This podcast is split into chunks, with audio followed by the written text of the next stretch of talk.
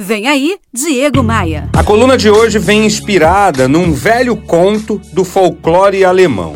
Diz a lenda que um homem, ao acordar, reparou que seu machado tinha sumido. Ele ficou furioso e a primeira coisa que passou pela cabeça dele foi isso, ó: o meu vizinho me roubou.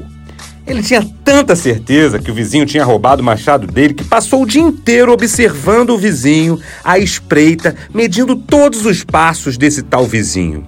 E ele começou a reparar que o vizinho tinha jeito de ladrão, andava como ladrão, sussurrava como um ladrão que deseja esconder o seu roubo. Ele estava tão certo da suspeita que resolveu voltar em casa, trocar de roupa e ir até a delegacia dar queixa do roubo. Mas assim que ele entrou no quarto, ele deu de cara com o tal machado que tinha sumido. A sua mulher colocou em outro lugar. Aí ele ficou desnorteado, meio que em choque com aquela situação.